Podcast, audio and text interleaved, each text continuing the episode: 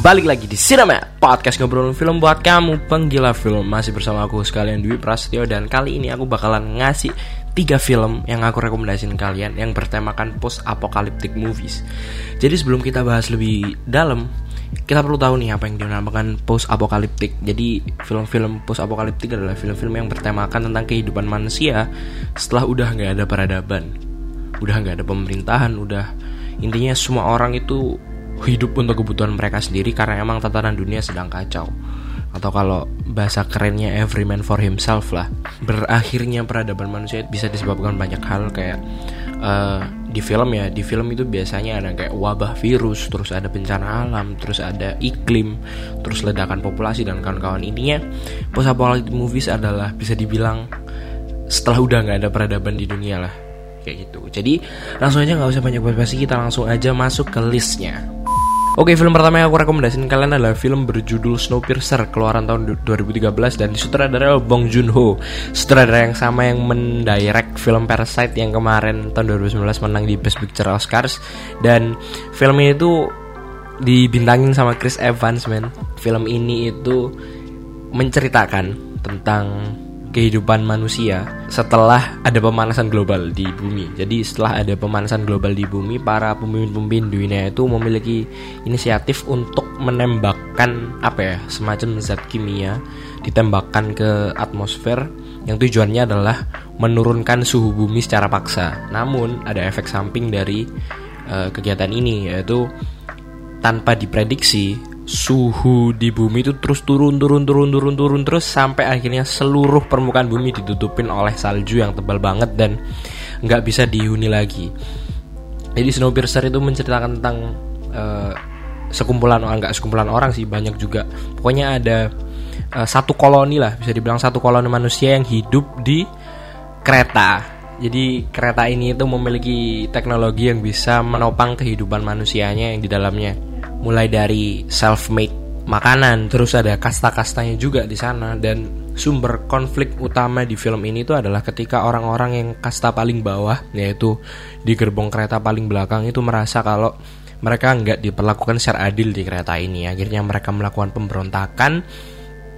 Karena apa ya di film ini tuh digambarkan bahwa sistem pengkastaannya tuh diurutin dari gerbong gitu. Jadi yang paling depan adalah kasta yang paling tinggi, kasta-kasta orang-orang kaya, terus di tengah ada kasta-kasta orang yang istilahnya artis gitu yang orang-orang influencer terus di belakangnya lagi di belakangnya lagi di belakangnya lagi sampai yang paling belakang adalah kasta-kasta orang yang istilahnya nggak punya apa-apa jadi yang mereka ditampung di kereta ini tanpa ada kontribusi apa-apa jadi Sumber konflik utamanya di situ ketika orang-orang di gerbong paling belakang itu merasa kalau mereka nggak diperlakukan secara adil dan akhirnya mereka melakukan pemberontakan. Gerbong per gerbong mereka lakukan penjarahan hingga sampai akhirnya ada plot twist yang nggak bisa aku ceritakan. Jadi menurut aku pribadi ya film ini tuh keren banget karena nggak cuma main seputar genre science fiction yang main apa yang mainstream dan gitu-gitu aja, tapi film ini tuh mengandung nilai-nilai dan plot twist yang kalau dipikir-pikir itu relate banget dan sangat merepresentasikan kehidupan sosial kita. Oke gini aja deh, kita semua di sini setuju sama pemikiran kalau kehidupan kasta itu nggak adil kan. Tapi kalau dipikir-pikir, kalau di hidup kita semua sama derajatnya, kekayaannya juga kayak hidupnya sama. Nggak ada yang miskin nggak ada yang kaya. Maka sebenarnya dunia kita bakalan chaos kalau dipikir-pikir. Jadi itu aja nggak mau cerita lebih banyak lagi dari film ini. Nah, kalian langsung aja tonton film Snowpiercer. Dan dari Cinemat sendiri Cinemat berani ngasih skor film ini 8 dari 10 Oke, film kedua yang akan kita bahas adalah film berjudul 28 Days Later yang disutradarai oleh Danny Boyle dan juga diperankan oleh yang terkenal ya ada Cillian Murphy dan juga Naomi Harris. Untuk sinopsis singkat, film ini tuh menceritakan tentang kehidupan di Inggris yang kacau banget karena ada infeksi dari seekor kera yang di eksperimen dan itu menyebar sampai ke seluruh uh, lapisan masyarakat di Inggris. Jadi uh, virus yang ada di kera ini itu memiliki ciri ketika orang yang terinfeksi bakalan istilahnya kehilangan sifat manusianya dan sangat agresif kepada sekitar. Dan virus ini itu bisa menular lewat udara dan juga tetesan darah atau gigitan atau kontak tubuh dengan manusia lain. Jadi sangat cepat banget penularannya. Dan di film ini tuh ada tokoh Cillian Murphy, eh tokoh yang diperankan oleh Cillian Murphy yang baru bangun dari koma panjangnya setelah 28 hari sejak Inggris benar-benar dikuasai oleh makhluk-makhluk terinfeksi itu kalau bisa kita sebut zombie aja lah jadi si Cillian Murphy ini bangun dan nggak paham kenapa Inggris benar-benar kosong pada saat itu dan dia mencari tahu apa yang terjadi dengan Inggris pada saat itu dan dia baru menemukan uh, istilahnya makhluk terinfeksi tersebut ya. Dan dia langsung lari ketakutan dan diselamatkan oleh uh, sekumpulan sekumpulan grup survival yang salah satu pemerannya adalah Naomi Harris. Jadi di di sini ke, cerita mereka berkembang dan akhirnya sampai pada suatu ketika mereka tahu bahwa ada grup militer yang sebenarnya uh, sedang mencari orang-orang yang masih selamat di luar sana. Tapi nggak cuma sampai di situ, ternyata ada plot twist lagi di ending tentang orang-orang militer ini. Aku nggak berani bicara banyak. Kalian langsung aja tonton filmnya kalau kalian mau uh, menurutku film ini itu terkesan horror banget karena atmosfernya. Atmosfer yang diberikan di film ini luar biasa mencekam. Bayangin men satu kotak kosong cuma satu orang berjalan gitu. Dia nggak tahu apa-apa. Terus dikelilingi dengan uh, kota yang menurutku sangat apa ya di dibuat sedemikian rupa sehingga benar-benar kelihatan nyata kalau kota itu ditinggalkan Uh, terus yang menurutku keren lagi adalah sebelum tahun 2002 itu banyak banget yang merepresentasikan zombie sebagai makhluk lemah yang apa ya meskipun berbahaya tapi jalannya cuma kelamar-kelamar gitu kayak uh, uh, cuma gitu-gitu doang.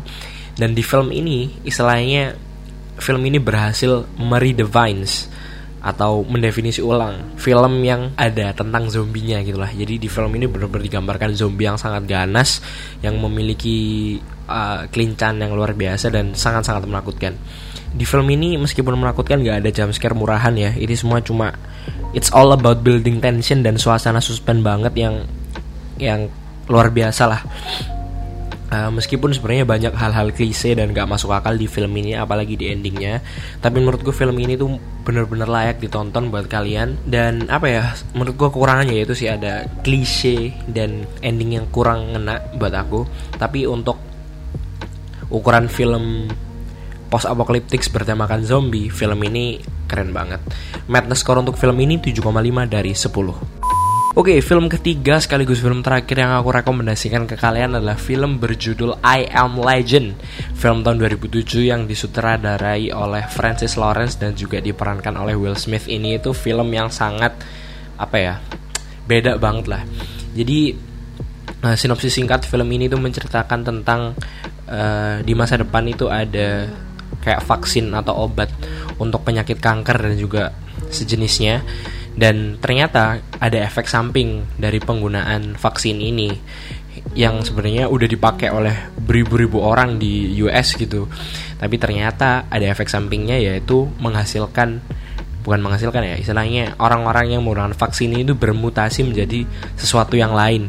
Jadi bukan manusia lah tapi juga bukan zombie sih jadi makhluk hasil mutasi ini tuh kayak fisiknya tetap kayak manusia tapi mereka takut sama matahari dan mereka juga kayak istilahnya memiliki kecerdasan yang jauh lebih jauh lebih tinggi daripada kalau kita sebut zombie. Uh, si Will Smith ini adalah seorang mantan tentara sekaligus saintis yang berusaha membuat istilahnya uh, antidote atau vaksin untuk uh, mereverse engineer apa sih mereverse engineer namanya? Kayak menyembuhkan makhluk-makhluk tersebut dan istilahnya jadi manusia lagi gitulah. Dia dia berjuang sendirian di sini karena uh, yang dia tahu yang imun di New York itu cuma dia.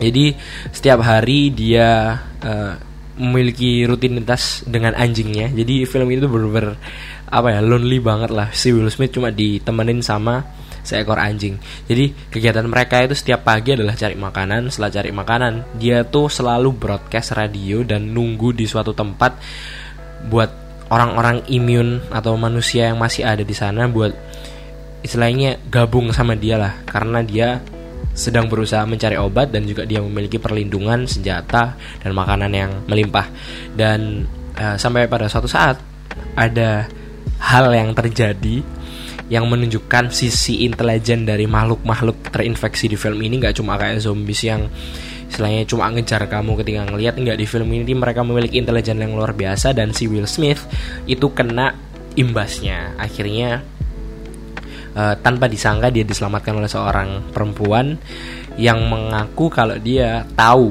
bahwa di suatu tempat di USA itu ada kayak tempat perlindungan gitu ada shelter gitu di mana di sana ada tatanan negara dan juga di sana dilindungi oleh militer. Jadi film ini ber uh, ceritanya berkembang dari sana. Nah, film ini menurutku keren banget karena dia berani dia bener-bener meng-highlight uh, kesendirian si Will Smith dan anjingnya. Mungkin ada satu jaman lebih lah, tapi nggak bosenin sama sekali karena apa ya dinamika kedua tokoh ini bisa dibilang si Will Smith dan anjingnya tuh keren banget dan konflik-konflik yang dihadirkan tiap harinya itu juga beda-beda.